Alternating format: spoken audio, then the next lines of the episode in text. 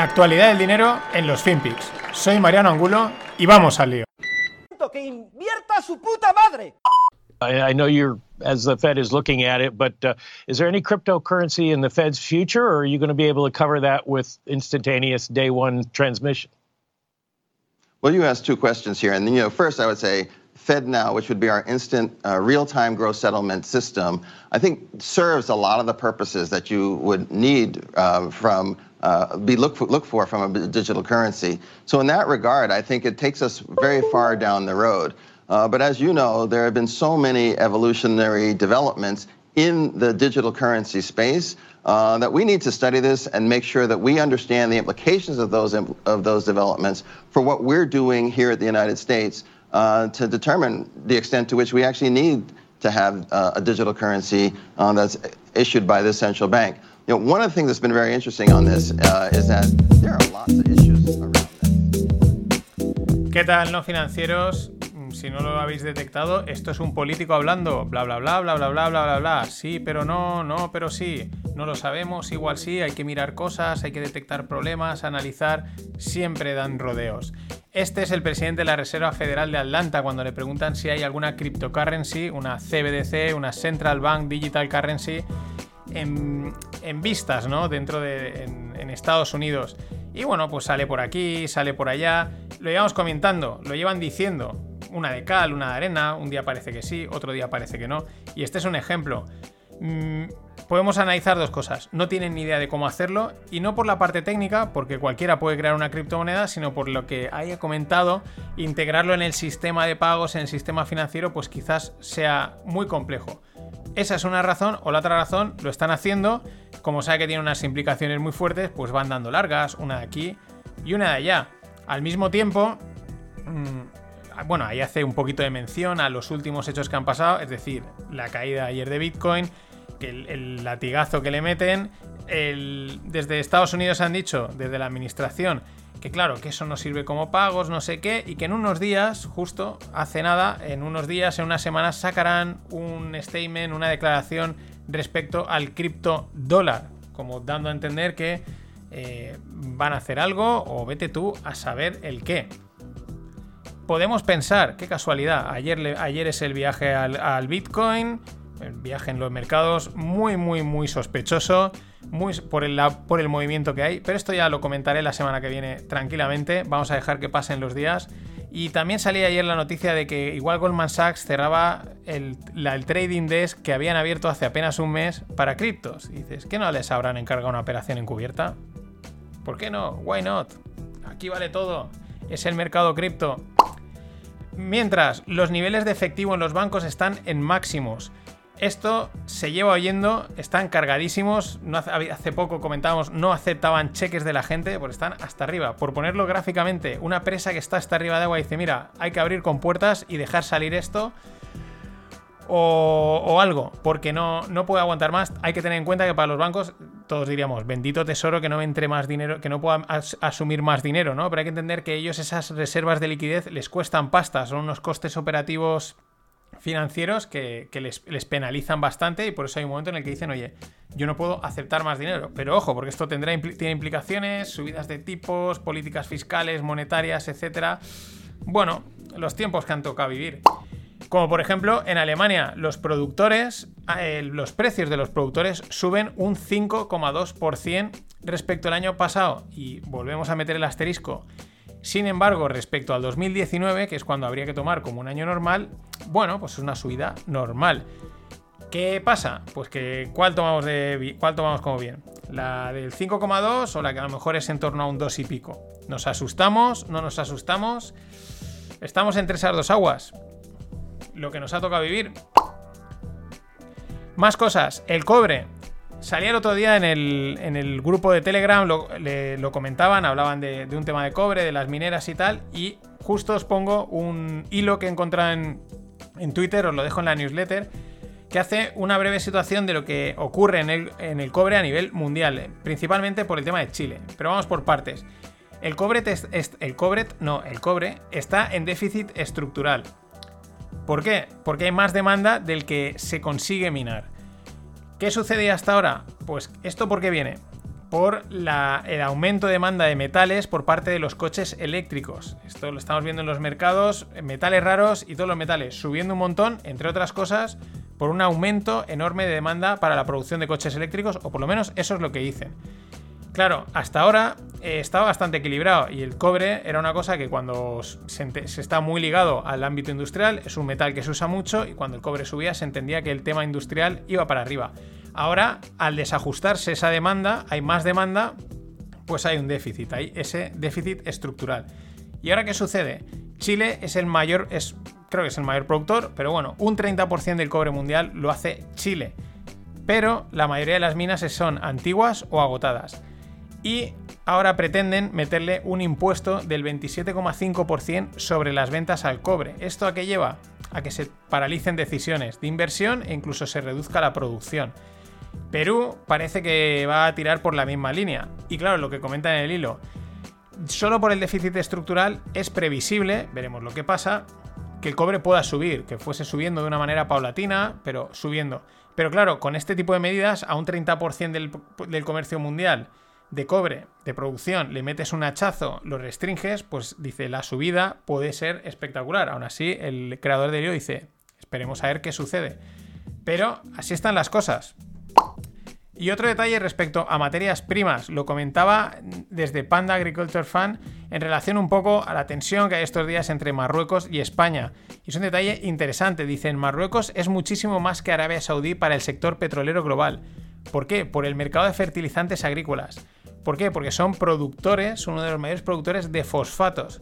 Y este mercado, el de fertilizantes agrícolas, y cuadra con lo que hemos estado viendo de las materias primas, sobre todo agrícolas, que van al alza, que parece que hay una cierta escasez, los futuros están invertidos. Bueno, pues este mercado parece que se va a mover en los próximos años bastante, por lo tanto tiene una posición muy interesante Marruecos y hay un hecho histórico ligado a España por esos terrenos, esa zona de producción de fosfatos. Aquí lo que manda es el dinero, el resto son historias. Y Maersk, la naviera, super naviera, ve muy lejos el tema de los eventos presenciales, por no decir que creen que igual no vuelven nunca a un evento presencial. Y lo interesante es que hablan de eventos de capital markets, es decir, reuniones de finanzas, de análisis, de inversiones, que muchas veces están, yo creo que son importantes, son justo quizás los más importantes a la hora de presencial, ¿no? Oye, te llevas a cenar al cliente, charlas, copas, no sé qué, y se cierran los acuerdos así, se ha hecho toda la vida así, ¿por qué lo vamos a cambiar ahora? Pero estos dicen que no, que eso ya no lo ven, porque como ejemplo tienen que el último evento online que hicieron de esta temática, 2.500 asistentes frente a los 300 de la última vez que pudieron hacerlo presencial. Entre eso, y argumentan el ahorro de costes, la gente que no tiene que ir a Londres a gastar allí el tiempo, el dinero, pues que no lo ven. Y es interesante que en una cosa como, ya digo, captación de capital, una empresa tan grande ya se posicione cuanto menos significativo. Habrá quien dirá, joder, me ahorro ir a Londres a gastar allí tiempo, pero habrá quien dirá, pues ahora cómo me escapo yo de casa. El que se escapó fue Carlos Ghosn, el ejecutivo directivo de Renault-Nissan que salió, ahora creo que era de Japón a China o de China a Japón, no tengo ni idea. No me acuerdo, pero el tío sale metido en un maletero. Movidas de corporativas, de historias. ¿Qué sucede? Que desde una corte holandesa le han puesto una multa de 6 millones, le ordena pagar 6 millones a Nissan y Mitsubishi. Y resulta que es que él había demandado a Nissan y Mitsubishi que le debían 15 millones por temas de salarios. Esto es un culebrón espectacular, ya desde el momento en el que el tío sale en un maletero. Y sigue coleando. Esto va a dar para película seguro. Y lo que se venía ya comentando, o igual aún dices, pero si yo lo gasto, Microsoft Explorer, bien, va a morir el 15 de junio de 2022. Dentro de aproximadamente un año y un mes dejarán de darle soporte, no lo gasta ni Peter. Y es interesante, es curioso, es llamativo. ¿Por qué? Porque le han comido la tostada en su propia casa. Si todo el mundo, hasta la aparición de Apple, gastaba Windows. Te instalas Windows y ya viene Microsoft Explorer. Solo tenías que mantener eso. Y sin embargo, siempre hay mercado, siempre hay competidores y se te cuelan por la puerta atrás. Es súper curioso este tema. descanse en paz, Microsoft Explorer. Y esta noticia, esta doble noticia, no sabía si meterla en startups o aquí, pero digo, la pongo aquí. Boom Supersonic es el desarrollo de un avión que pretende hacer Nueva York-Londres en 4 horas por $100 para 2026. Es decir, un avión supersónico. Desde el famoso accidente se paralizaron por temas de seguridad, pero esto es una demanda que sigue ahí. Sobre todo la conexión entre los grandes centros, las grandes ciudades mundiales. Hay mucho tráfico de gente a diario, incluso gente que dice, oye, pues me voy, salgo de Londres, me voy a Nueva York, cierro los acuerdos y me vuelvo. Ojo, $100 en 4 horas en 2026. Bueno, esto es un poco menos. Yo creo que el otro eran 2 horas y pico, ahora hablo de memoria. Pero hay quien dice, pues sujétame el cubata. Y me refiero a los japoneses. Están desarrollando naves espaciales intercontinentales para conectar ciudades en menos de 2 horas para el año 2040. Nave espacial, pero para usarla dentro de la Tierra. Y para el mismo objetivo, reducir los tiempos entre las grandes ciudades porque el tráfico, las necesidades de transporte son enormes. Y este es un sector en el que se están haciendo cosas, quizás a muy largo plazo. Hablamos de, bueno, 2026 está al lado, pero 2040. Pero es evidente que es una necesidad importante. Muchos de nosotros diremos, no sé para quién, pero en el mundo corporativo y en las altas esferas y en los negocios es vital. Y al final, cómo mola ir y volver a casa a dormir.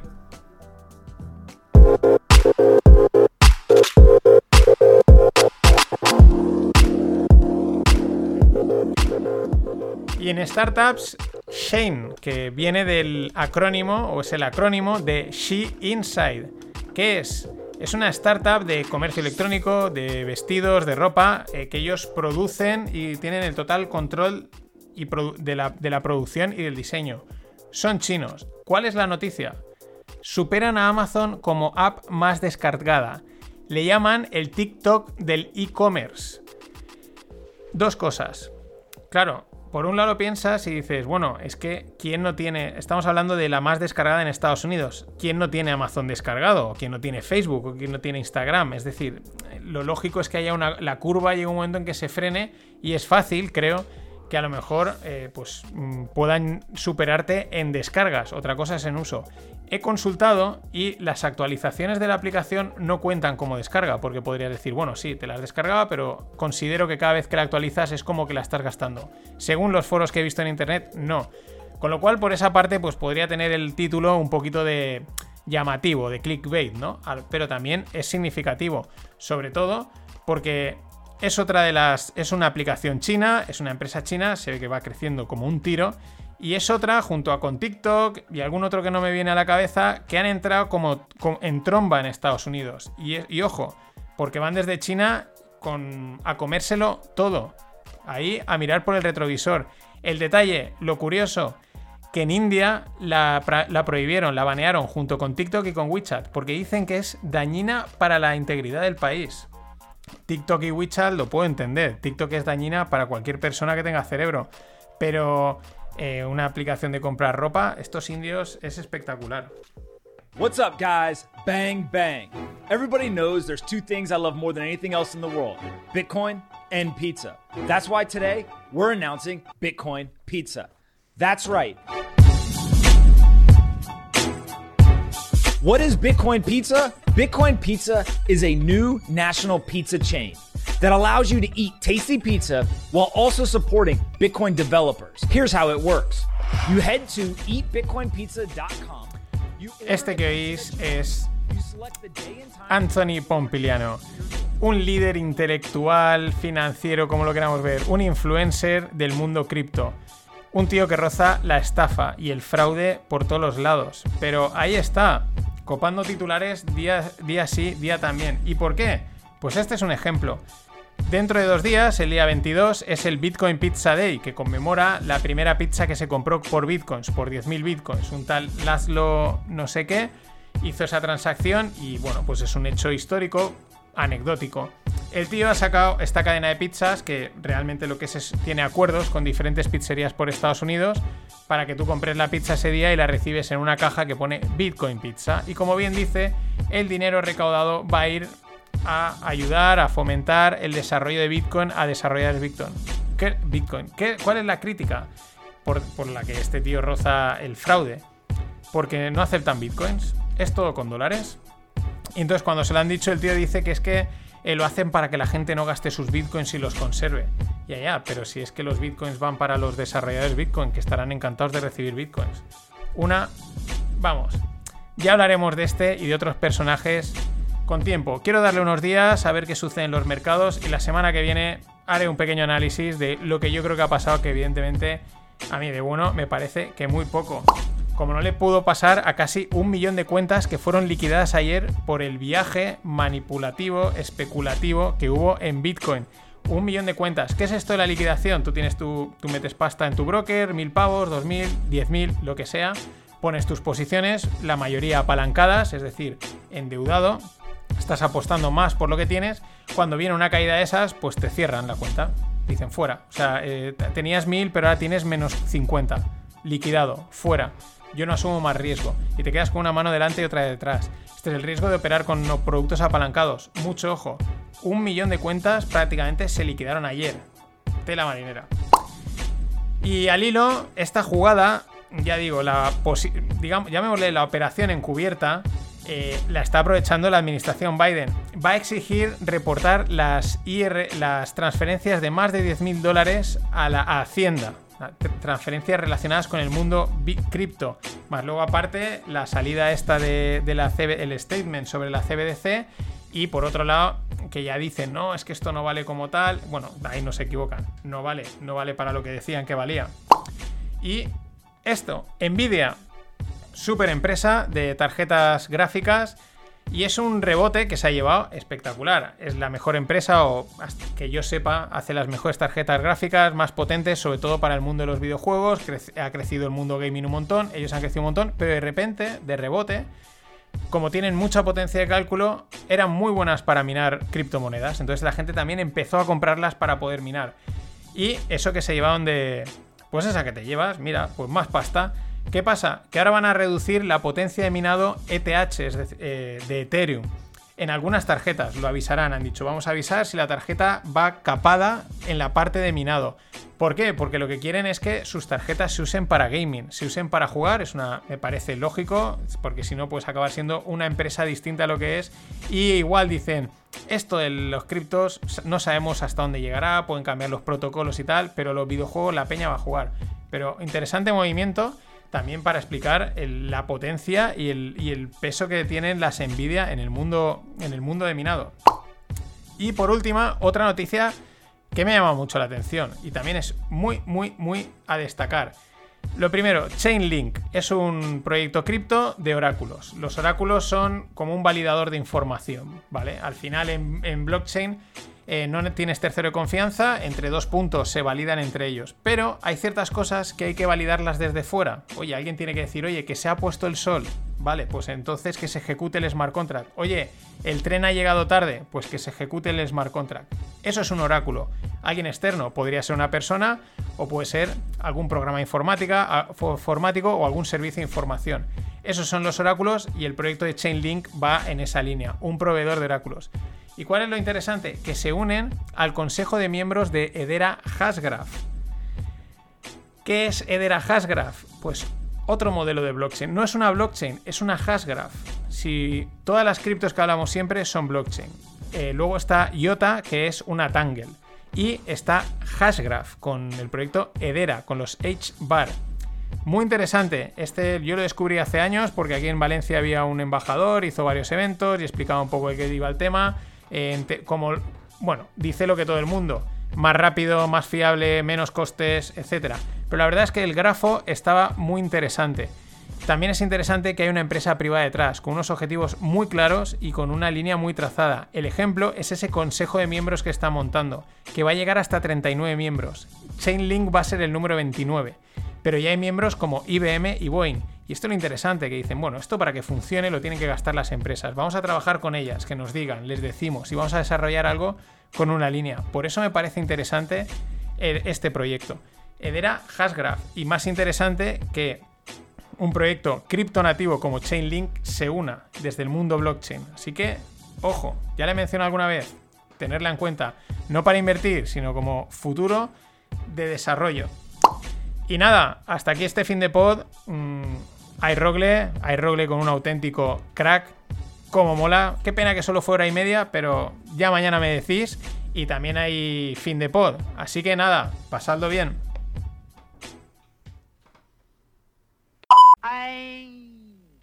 Always look on the bright side of life. Always look on the light side of life.